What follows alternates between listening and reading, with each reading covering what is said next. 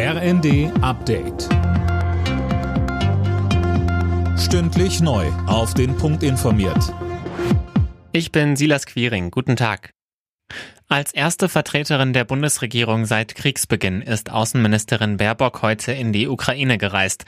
Heute Morgen besuchte sie zusammen mit der ukrainischen Generalstaatsanwältin die Stadt Butscha, die ja zum Synonym für Gräueltaten der russischen Armee geworden ist. Wir können einen kleinen Beitrag dadurch leisten, dass wir diese Aufklärung von Kriegsverbrechen, von Verbrechen gegen die Menschlichkeit unterstützen, als internationale Gemeinschaft die Beweise sammeln dafür sorgen, dass die Täter zur Rechenschaft gezogen werden. Mehr als drei Monate nach den tödlichen Schüssen auf zwei Polizisten in Rheinland-Pfalz hat die Staatsanwaltschaft jetzt offiziell Anklage erhoben. Ein 38 Jahre alter Mann wird des Mordes beschuldigt.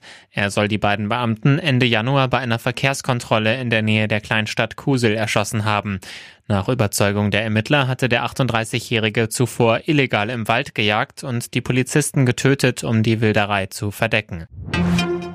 Die Erderwärmung schreitet offenbar schneller voran als gedacht. Laut der Weltorganisation für Meteorologie könnte in den nächsten vier Jahren erstmals die kritische Schwelle von 1,5 Grad überschritten werden. Mehr von Tom Husse.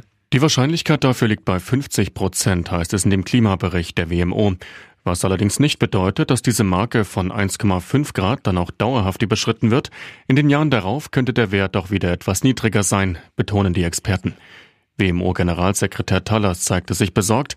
Ab 1,5 Grad würden die Auswirkungen des Klimas für den Menschen und den gesamten Planeten zunehmend schädlich. Auch das größte Musikspektakel der Welt, der ESC, wird vom Ukraine-Krieg überschattet. Auch wenn der ukrainische Beitrag in diesem Jahr nicht sehr eingängig ist, sind sich die Buchmacher sicher, dass die Ukraine gewinnt. Heute startet das erste Halbfinale. Alle Nachrichten auf rnd.de